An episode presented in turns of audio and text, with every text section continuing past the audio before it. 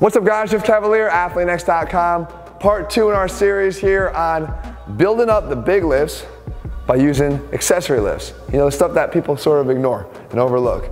With me here, Casey Mitchell, that one-legged monster, hanging out here in the Xbox to go over these big lifts, but more importantly, this is what you do. That's what right? I do, yep. And, and, and spend a lot of time doing it. A, a lot more time on these than actually the big lifts.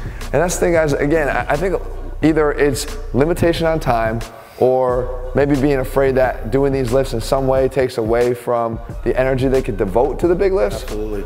Uh, if that's the case, then you know do the big lifts first.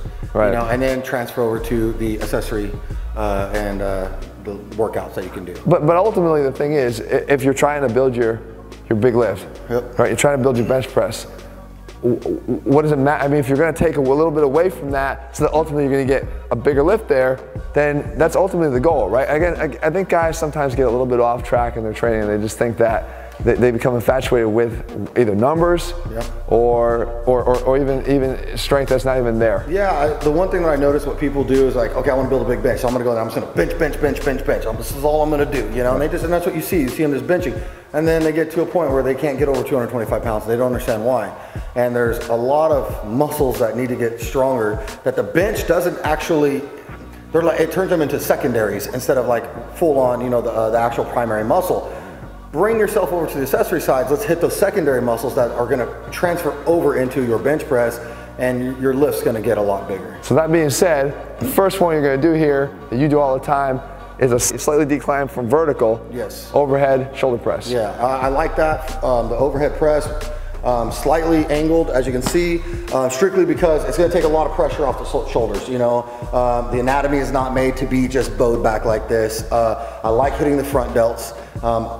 To help the longevity of my training and competing and different things, I need to take a lot of strain off my shoulders as much as I can. So me putting a little bit more of an incline, I take a little bit of that strain off the shoulders and I'm able to push heavy, heavy amounts of weight right here just because of that little bit of an incline. Right, as I can see here, you just knocking out hundreds, but meanwhile, I've seen you do even a lot more than that. Yeah, I've done 130 pound presses for reps before. Right. So, Overheads, yeah. so for me, uh, in my standpoint, again, I think what, he, what Casey said here is, is 100% right.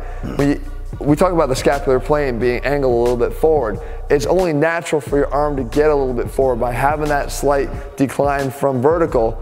You're actually your shoulders are going to come, your and elbows are going to come a little bit more in front of your body. So you're pressing from that position. But at the same time, you want to hit those delts. Why? Why do you like to hit the delts a little bit for, to prepare yourself for that bench press? Well, my your front delts come into play on the bench press. You know, bigger shoulders brings a bigger bench press. Especially out of that bottom portion. out of the bottom portion, especially. Um, you know, a lot of people, the thing they say about me is like, how are you so explosive out of the hole, which is from the chest up to midway?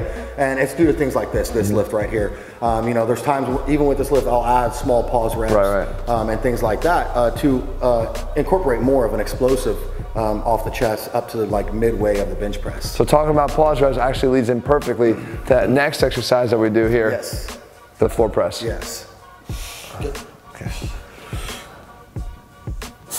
That's it.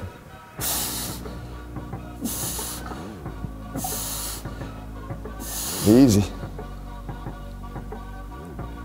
Control all the way down.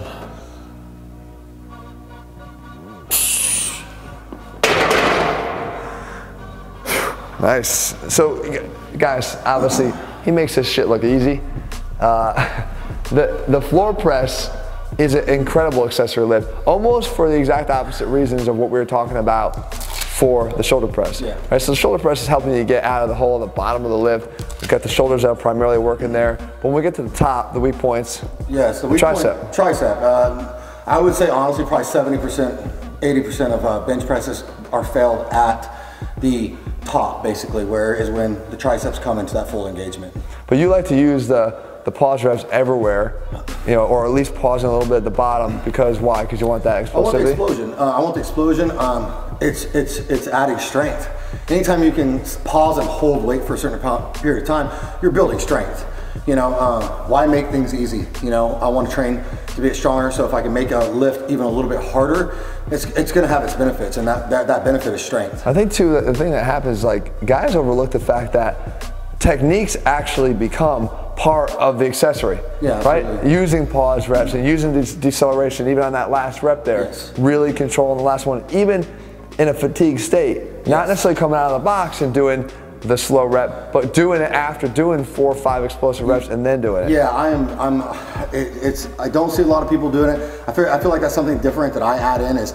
At the very end, when I'm fatigued, I'll always add in some type of slow, controlled descent, Mm-hmm. um, some very type of long pause, because the muscles are fatigued. And if I can build some type of explosion when they're fatigued, imagine when I what kind of explosion I'm going to have when they're full on, ready to go. In, in terms of loading on this exercise, what do you like to do? As far as what, Loading.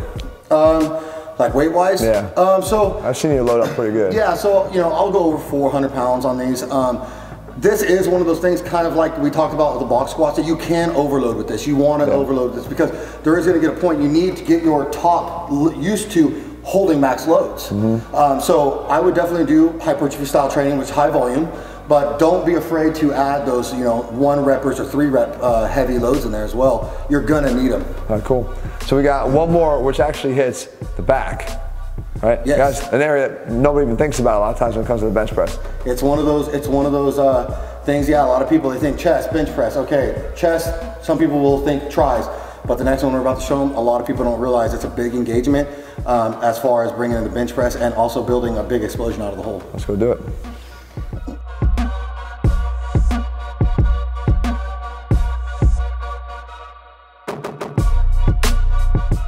All right, so we talked about the back. So it's a lat pull down variation that actually becomes one of those key accessory lifts of the bench press. But as it, as it is the case all the time, it's how you do the exercise. There's so many ways to do the exercise here. But when we're talking about accessory for building a bigger bench, there's one good way, one, one best way. Right. And it's how you do this here. It's called, you call it like the laid back pull down. Laid back pull down. All right, so let's see what it looks like. And we'll talk it through as you sort of go through and rep it out. So first thing, this, this level of recline here that he's got. It's almost simulating what as you start to move the bar. Go ahead. It's almost a reverse bench press, right? So what he's actually really trying to do here though is he's keeping his body locked in as the bar wants to pull his body up. He's not allowing the body to go up. And what's doing that? What's allowing that? Stability through here, right? Good. You can come up, Casey. Right? So that's that, that's your key, right? When, when you're doing that, what are you focusing on the most? My lats. I'm really, you know, a thing is with the bench press, when I'm setting up for a, my big bench press, tightness is a huge thing. Lats engaged. You know, we have like a nice little, you know, arch. And so when I'm out, I'm locked in. And if I'm sitting here and I'm squeezing the bar, everything, the, look, the lats immediately, immediately engage. Mm-hmm. The lats come into play on the bench press. So when I'm doing these, my key is to lean back, full extension, and pulling the bar while squeezing the lats. Basically, controlling the bar coming down and then allowing it and controlling it as you're coming up because obviously you have weight, it's gonna wanna pull you. So full control both ways. That's basically what you need to do on a bench press.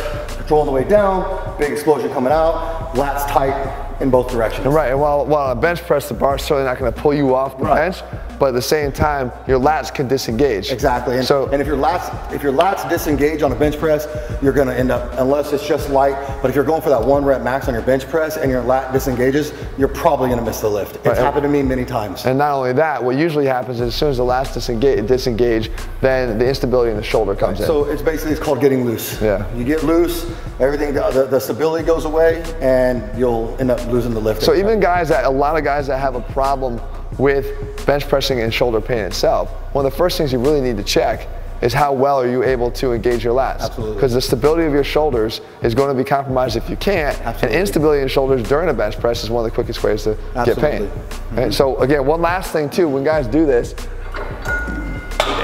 you know I hate when people rock during a pull down, but again, here, if you're gonna set this exercise up and do it this way, you can't then let it pull you up, right? It's not about this. Even though it looks right when you're down here, you've screwed it up here, plus to get back in that position, now you're using all kinds of momentum, to get it back, you're right? not even, you're not, you're, you're, You're not you're getting, you're getting a little something out of it, you know, Right. you're like, but you're not getting what you need to get. You're not getting full uh, full contraction of the muscle. Right, right. So, guys, there's your three big accessory lifts when it comes to the big bench press. And, and if I, I can't underscore it enough. If you want to get a bigger bench press, this guy's got a big bench press. Okay, he actually makes it's, it's your best lift, right? 473 It's my best lift. Bench, my bench press is my best That's lift. your I best feel lift. like out of the three. Yeah, yeah, and, and, and, the, and the fact is, I said it in the beginning. I'll say it a thousand times, even as we do this series. It's because you don't just bench press. Yeah. You're doing, and you, and you don't just spend all of your time doing it. You spend a lot of your time doing some of the smaller things.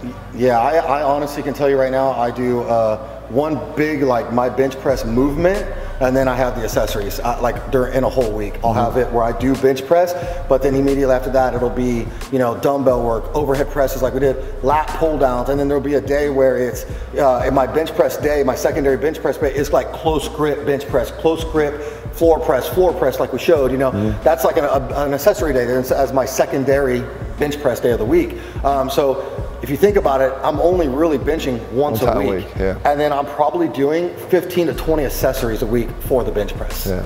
So guys, there you have it. Straight from that one-legged monster to you guys. Let's keep this thing going, guys. We got another lift to cover here. In the meantime, I always say, guys, if you're looking for programs that don't overlook the small things, these all matter. The small things always matter because there's no unimportant muscles. If there were, we wouldn't have them. Absolutely. Right? AthleanX.com, guys. Go over there, and check out our programs. In the meantime, let me know if you found this video helpful. If you like this series, we'll continue to make more. We'll be back here again in just a couple days with another video. See you soon.